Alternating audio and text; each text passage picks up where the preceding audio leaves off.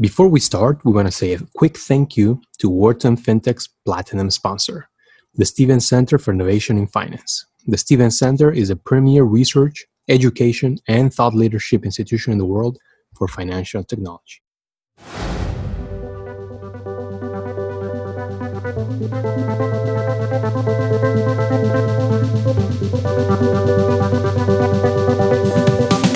Hello, everyone, and welcome to the Wharton Fintech Podcast. I'm your host, Miguel Armaza. Today, we have a very special guest, as we are joined by Jackie Reses, former head of Square Capital, current chairman of the Economic Development Council of the Federal Reserve of San Francisco, and all-around business and fintech leader, whose past roles also include Chief Development Officer at Yahoo and board member of Alibaba. She's also a proud alum of our very own Wharton School. We talked about Jackie's upbringing and professional background, why she describes Wharton and the University of Pennsylvania as a place that saved her life, the meaningful lessons she learned while working at Goldman Sachs, Apex Partners, and Yahoo, key reflections from her experience as an Alibaba board member, and what we can all learn from Chinese entrepreneurs, what drove her decision to join Square and why she fell in love with the company culture, the incredibly impactful experience of the Square Capital team navigating COVID and the dynamics of P P P during mid-March and onwards, her outlook of the road ahead and what's next for Jackie, and a whole lot more. Now join me in a truly inspiring and fascinating conversation with the outstanding Jackie Reses. Well, Jackie, thank you so much for joining us on the Wharton Fintech Podcast. Sure thing. Uh, Happy to. Yeah, and I, I should say welcome back home, as uh, you are a proud Wharton alum, and we're definitely proud to have you. Oh, uh, of course. My pleasure. Yeah, so maybe we can get started by hearing a bit about your background and how you've navigated your career over the last few years. Sure thing. Well, I'm from Margate, New Jersey. So I know a lot of Penn kids in ordinary circumstances go to Margate, or they used to go to Margate in the spring when the weather got great to go to the beach. And Penn was the only school I wanted to go to. I'll linger a bit on Penn just for the benefit of the uh, audience. And I had run a bunch of businesses when I was in high school and had a very entrepreneurial thread through almost everything I've done in my life. And Penn was the perfect place to go when you're a kid who wants to be an entrepreneur and all you dream about is building your own business. And so I went to Wharton undergrad, graduated in ninety-two, and was a tried out at Penn. Also met my husband at Penn. He was a Penn Law ninety. And so I met him at thirty-nine fifty-six Spruce Street at a party right before school started. After school, I went to Goldman Sachs in nineteen ninety-two. I got what was perceived to be an incredible job, which was working in M and A at Goldman. It was like the end-all be-all for Wharton undergrad kids at the time. And I hadn't quite appreciated what the firm would be like or what it would teach me, but it certainly was an incredible learning experience for me and a place that I will always credit for learning a lot of skills around professionalism and excellence and teamwork. And so both Wharton and Goldman hold a very special place in my heart. Spent years at Goldman and then realized I wanted to go build my own thing. And I ended up continuing on a path to try to build businesses around financial services with a few derivations here and there that weave me through some unusual paths of learning. And worked at Goldman Sachs. I moved from the M and A group to the principal group. That was an incredible experience to be investing for Goldman early on in the life of Goldman Sachs Capital Partners. I also worked in equity capital markets for Eric Dobkin, career highlight and one of the most amazing mentors in my life, who remains a consistent voice of reason and influence even to this day. I speak to him every now and then to get advice from him. I'm glad at this point in my career I can give some advice back. It feels kind of good to be able to contribute back to people who've had an influence in my life. So from Goldman, then turned to a path in, in private equity, and ran a software company that Goldman had invested in, helped build a private equity firm, which was Apex Partners, and was on a path to go start my own firm and ended up transitioning to tech to go work for Marissa at Yahoo. So Yahoo enabled me to move to California, which I wanted to do. My husband was a T V producer at the time, was working on American Idol in Los Angeles. And so making our way to California was a great family option.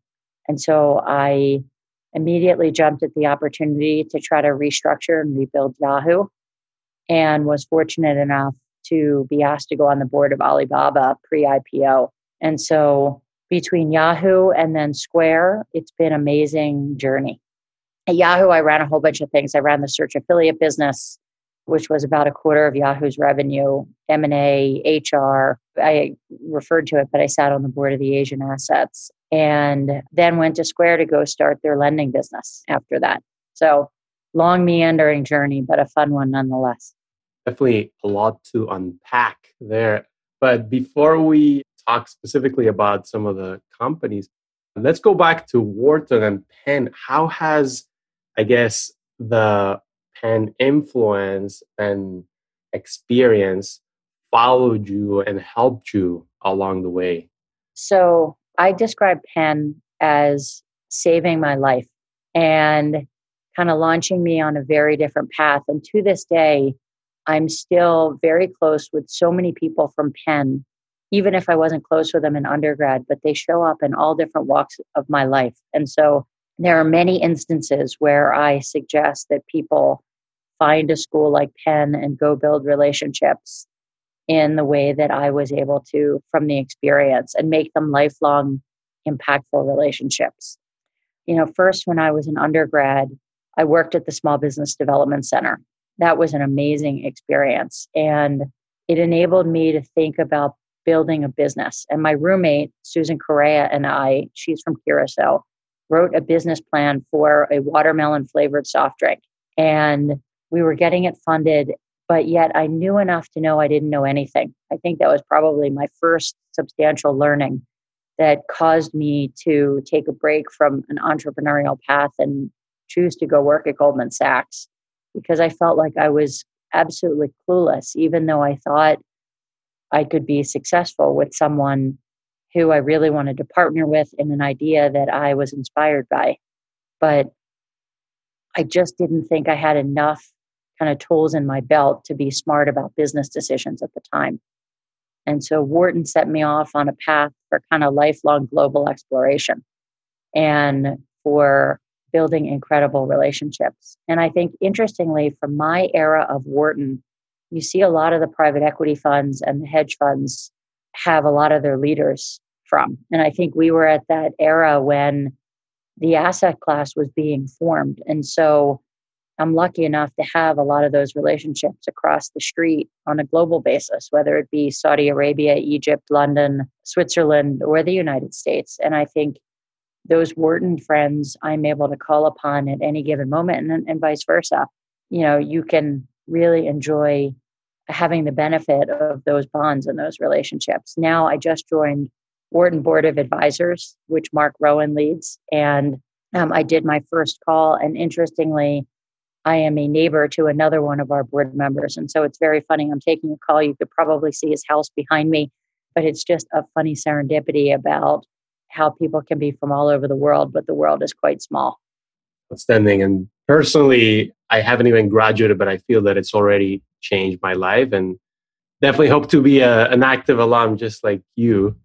So talking about your professional experience, curious to learn more about Alibaba. So Alibaba has become this huge, giant, influential company, obviously very, very related to all things fintech. How was the company when you were there, particularly pre-I P O? Yeah. yeah, it was very obvious that it was going to be a successful company. And the entrepreneurs behind Alibaba are extraordinary people. And so I joined in twenty twelve. And at the time, I think because of a transaction with Third Point, with Dan Loeb, the company had been valued, I want to say, at like thirty billion dollars. And Yahoo was being asked to sell stock in that transaction. And I think those of us who were close to the company saw what an unfortunate sale of assets the timing was. And we understood the challenges of corporate dynamics and the need to provide some near-term liquidity. And so there was there was a rationale for the trade at the time, given the dynamics. But it was obvious to see the long-term trajectory of that business being incredible. And the growth of the middle class in China just at its very beginnings. And so even today, I feel like China is in the first inning of a long ball game. So I'm not at all surprised about their extraordinary success. You know, I think for American companies who believe that they can go to China and be successful against some of the giants in China, I think the biggest observation I see is that we impose our own view of how society works and the way commerce works on another country. And we look at everything through the lens of an American capitalist system. And I think the Chinese system is just very different. And it's not better, it's not worse, it's just different. So when you go there as an entrepreneur, as an executive, you have to start from a grounding that you appreciate and understand how they do business and then build from there. And I think once you get past that learning, you're able to understand how the growth in the Chinese internet society and business system will evolve. And you'll see the scale of the businesses because of the population base, because of the ability to use data, because of the way the government works with kind of mandated systems in a more directed way than as is in the United States. You can see the path to greatness for such a depth of companies, particularly in fintech, where many of them are able to leapfrog traditional banking system of China. And from a corporate culture uh, point of view, internal processes, what would you say were the key differences that you saw between Alibaba and, you know, some of its equivalent U S counterparts? Yeah, I think the biggest shared thread between Alibaba and American technology companies is that around intensity around capitalism and intensity around entrepreneurialism. These are incredible entrepreneurs. I think the speed at which they work to go build businesses and the ability to horizontally pursue paths that are adjacencies to their business, I think is beyond extraordinary because the field is so wide open. They're able to grow in a way that is just beyond the scale of the most companies in the United States. I mean, the use of people and the use of data is just extraordinary. And I think this scale, because of the population growth, is extraordinary. The numbers of people moving into the middle class in China is extraordinary. And so I think they're able to use that scale in order to bridge to horizontals in a way that feels very different than the United States. I think you see it in a lot of consumer apps in China also.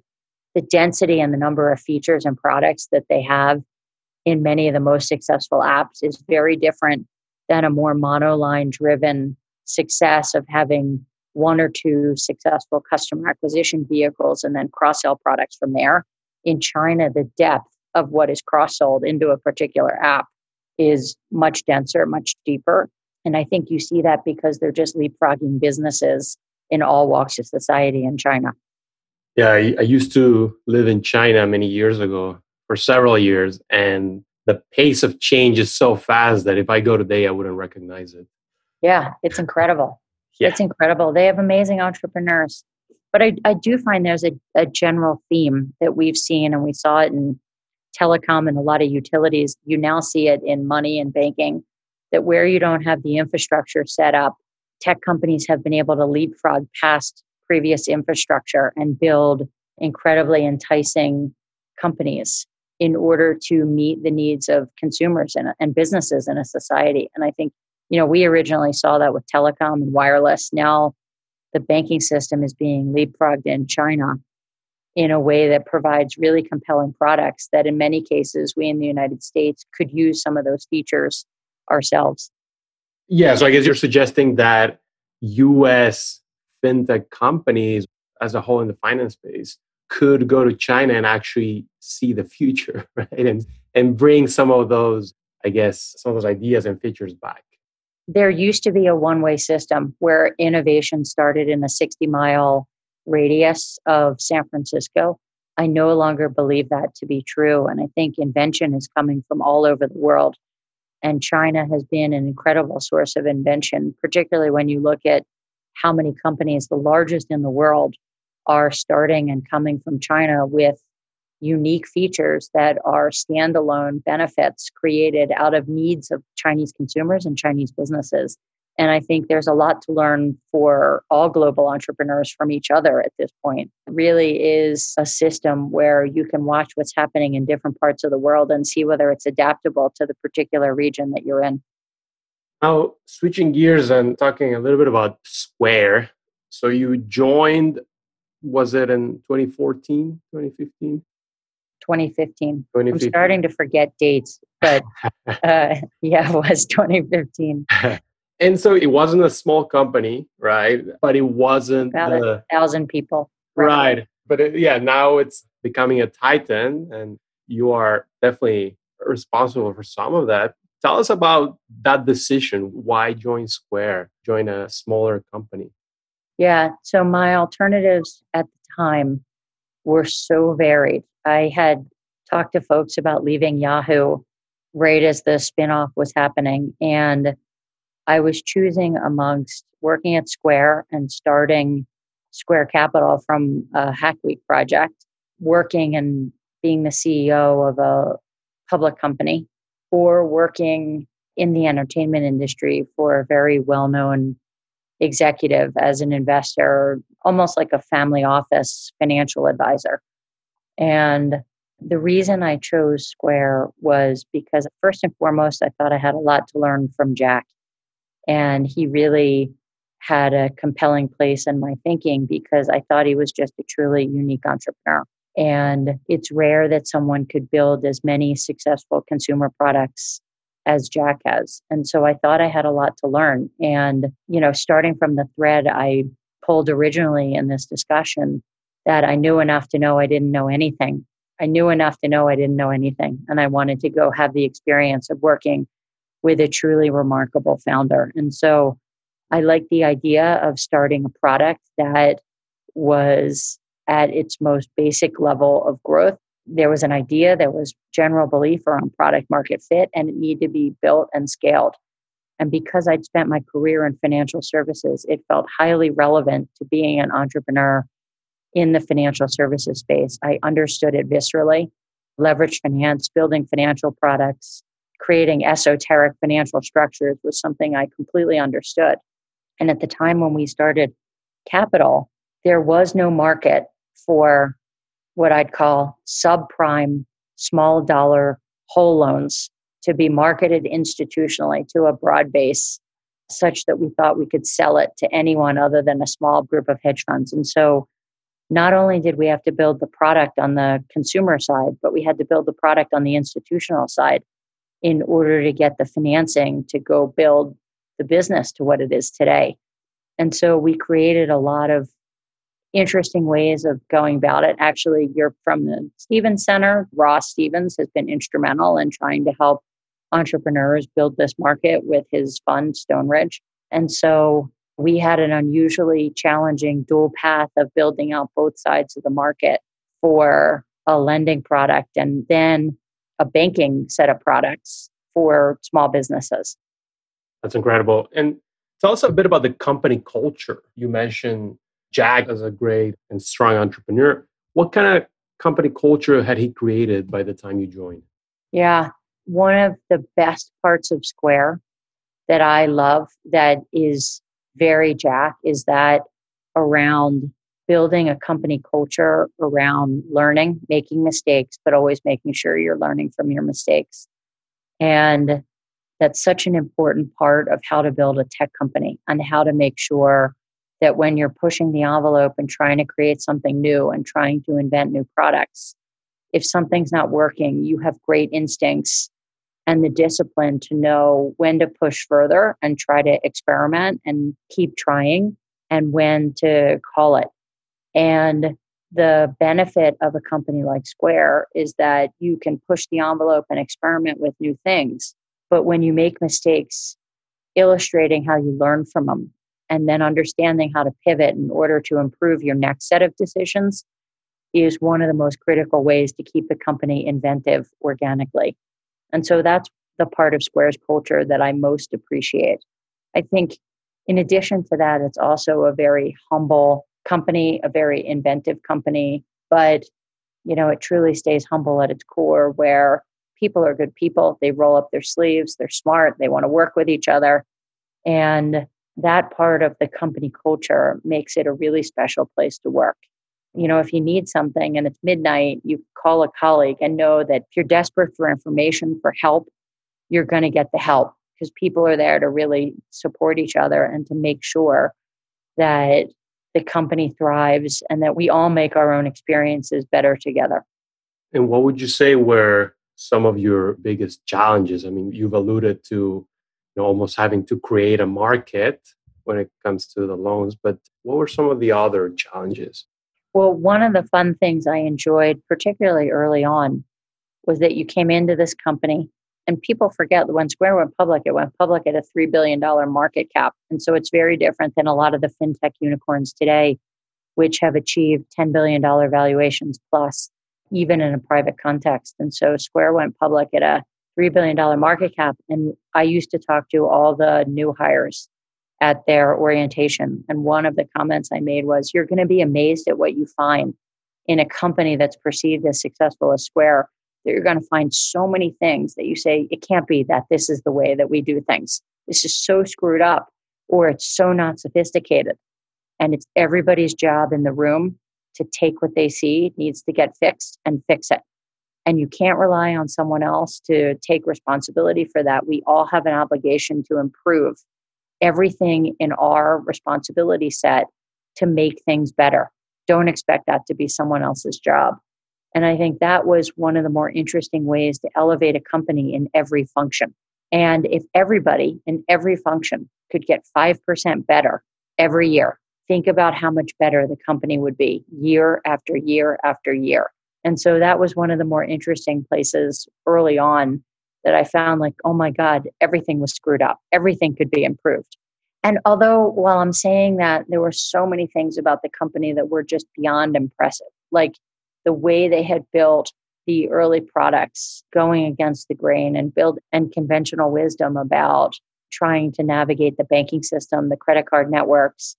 It's absolutely extraordinary to have the tenacity to see that through and to get product market fit in the way that Jack and the executives before me had built out an incredible set of early products.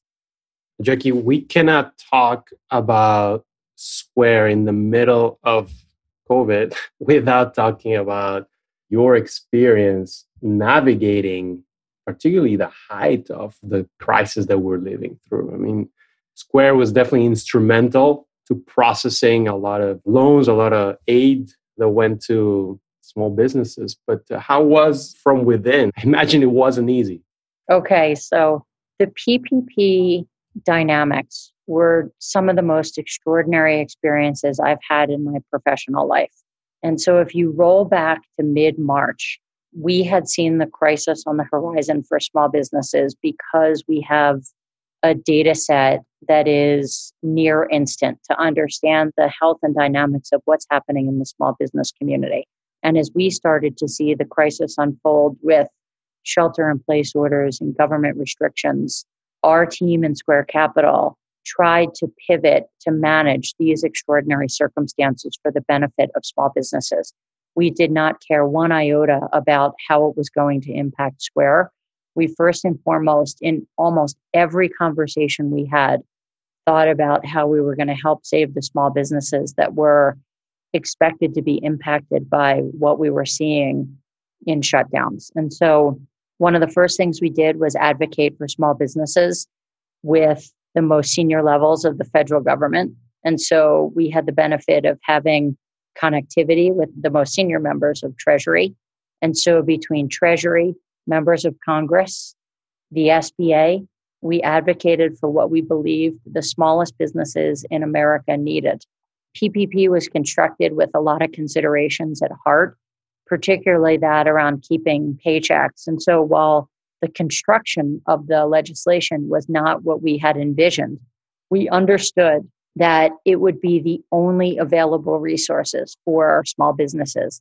And we either jumped on the bandwagon and figured out how to go build a product around P P P, or our small businesses were going to be left out of the that opportunity. And so very quickly after a call that that both Jack and I had with the Treasury Secretary, we immediately made a decision that we were going to go build a P P P product. Now, we're doing that in the context of no legislation, no product construct, no idea what's going to come out, no idea what the law is, and lending is a highly regulated industry. And so what we did was amass a team, and day by day, we did twice a day stand-ups, eight a.m. and eleven p.m., and as the law unfolded and guidance from Treasury and the S B A unfolded, we built a product. And so we started with envisioning what the ecosystem was. So we needed a banking partner and we needed funding partners. So we knew we went and built that system. And then beyond that, we started to fill in the blanks day by day so that we could build a product to become one of the larger lenders in the P P P program. And every day I felt like I got kicked in the face, and we would get on the phone together and talk about what issues we had, what we were trying to solve, how we were trying to figure this out. It was extraordinary. We had people who worked twenty hours a day, and it incorporated most of the Square Capital team. We took our entire business lending team. And then in addition to that, we called for volunteers from all over the company. So you can imagine being at weekly team meetings, and I am asking for anybody, any engineer, any customer support rep, that if they're willing to come work on P P P, and this is a eighteen hour a day, seven day a week role, we needed volunteers. And so there were points in time where we had hundreds of people from around Square volunteering to process loans and take small businesses through our ops process so that we could get the loans through the process into the S B A hands to get approved. And we felt that level of anxiety on behalf of our small businesses. And so that's what was happening internally. And we had babies born, we had family issues, and day by day, we just took them as we could and managed through that crisis. In addition to that, one of my observations was that small businesses really didn't understand that they had access to these funds. And so I went on a very public Twitter campaign in order to try to help the smallest businesses gain access to insight and help. And so if there was someone who D M'd me on Twitter, I would answer. If there was someone who called me, if there was anyone who contacted Square, we set out to make sure that we could do our best to call them. Now, wasn't always perfect. Trust me, when you have that many people calling all at once in a system that is not built for that kind of scale and crisis, we disappointed some people in this process, but we were doing whatever we could to answer everyone's questions. And where we saw groups of questions, we would try to publish responses. But even if you look back to my Twitter feed in April, I was answering tax questions for folks on what forms they needed to fill out and making sure that we could give whatever form we could to small businesses all over the country so they could get supported with P P P loans. That's incredible. That's incredible. And I'm looking forward to the book. it, it, honestly, if you ask anyone from the Square Capital team, they will tell you it was one of the most extraordinary products that we have ever built, and extraordinary experiences because of the crisis, the drama, the pain we felt for our small businesses, and the ever unfolding law that was happening in front of us every day. There were days when we had to completely rebuild what we built the day prior. And we took that frustration, kind of shrugged our shoulders, and moved on. And everybody knew that we were all doing our best. And it was one of the most extraordinary ways to understand in a crisis how operating with the best of intent and intensity around a purpose is the most important thing you could do in order to drive an outcome. I think we took something that could have taken six months to build, and we built it in two weeks. The other, it's a digression, but it's an important one. A lot of the folks on the team were women, interestingly. And if you look at the composition of our team, it probably looks very different than every other bank in America. And that ranged from our head of engineering to our head of ops, head of capital markets, head of legal, me, head of product, head of data science. Like it, I mean, it, it kept going on from there. Not head of data science, actually. One of our key data scientists. I shouldn't have said that. But we had the most extraordinary team and an incredible group of women who will take this experience with them and be better executives for it. Yeah, no, it almost sounds like wartime. A lot. That's of, what it felt like. Yeah. Um, uh, we did a champagne debrief after it was all done with all of our volunteers. We sent a bottle of champagne around to everybody and a very cool pair of sweatpants that our design team designed with our P P P logo. We won a design award for our P P P application, but we sent a champagne around and then told stories from the experience. And the stories are incredible and people's emotions around it. And whether they had talked to a small business that was crying on the phone with us or wondering what they were going to do. We were, you know, one-tenth engineer, one-tenth psychiatrist, one-tenth business advisor, one-tenth tax advisor, one-tenth friend, unfortunately, one-tenth disappointment in some cases. But, you know, the role that we fit in that experience was so unusual for business people building a product. And we certainly wore the emotion on our sleeve and tried to serve the needs of everyone we could. That's incredible. I'm very glad I asked. And Jackie, so moving forward, where within fintech are you looking at? Are, are there any areas of the industry that you're particularly interested in? Yeah, I am investing heavily in fintech. And I believe the next ten years, you will see fintech disrupt the banking industry. And I think the understanding and appreciation for the problems that small businesses and consumers have around financial products is extraordinary. And the appetite to try new products in financial services right now is unprecedented. And so I believe that it's an incredible opportunity to invest throughout the market, both in the United States as well as in Europe. I know a lot less about Southeast Asia, so I haven't really expanded my horizons there. But I do see a willingness to try new products because of the use cases that a lot of consumers have around pain points with moving money, holding accounts, getting organized in their financial life, and feeling like the products are working for them. And I think fintech is really meeting the needs of people in a way that traditional banks are not. You hope to stay close to the companies where you invest in? If I can be helpful, I would. I obviously would love to help entrepreneurs build their businesses. You know, I have a lot of pattern recognition from having spent twenty-five plus years in this industry, both in a traditional side as well as the technology-driven side. And so I really enjoy working with entrepreneurs to help them grow. So far, so good. And partially, I guess, for fintech to thrive, you also need the right regulation. What's your view of the regulatory landscape? Do you think the regulator is, is moving in the right direction? I would not so much as call it right regulation, but an understanding of how to navigate the regulatory environment.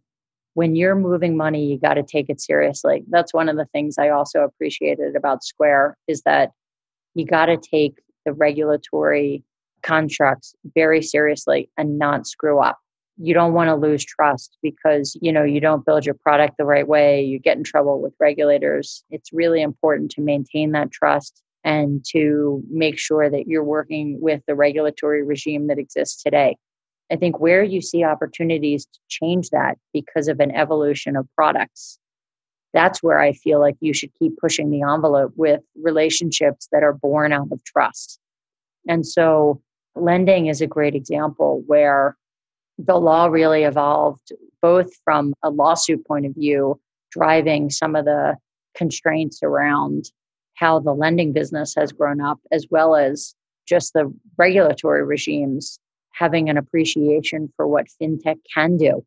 And so I think as regulators become more comfortable with the scale and scope of the way that compliance and legal systems operate in fintech and the way products work in the context of the law today, I think they become more comfortable with what's there and then start to poke and prod at where there are weaknesses. And so you know, I do think there's a lot of room for companies to grow up, for regulators to see the evolution of financial products. I don't think it's a perfect system at all. And I'll use C R A as an example of that, where, you know, C R A law built uh, in banking was meant for banks that have branches.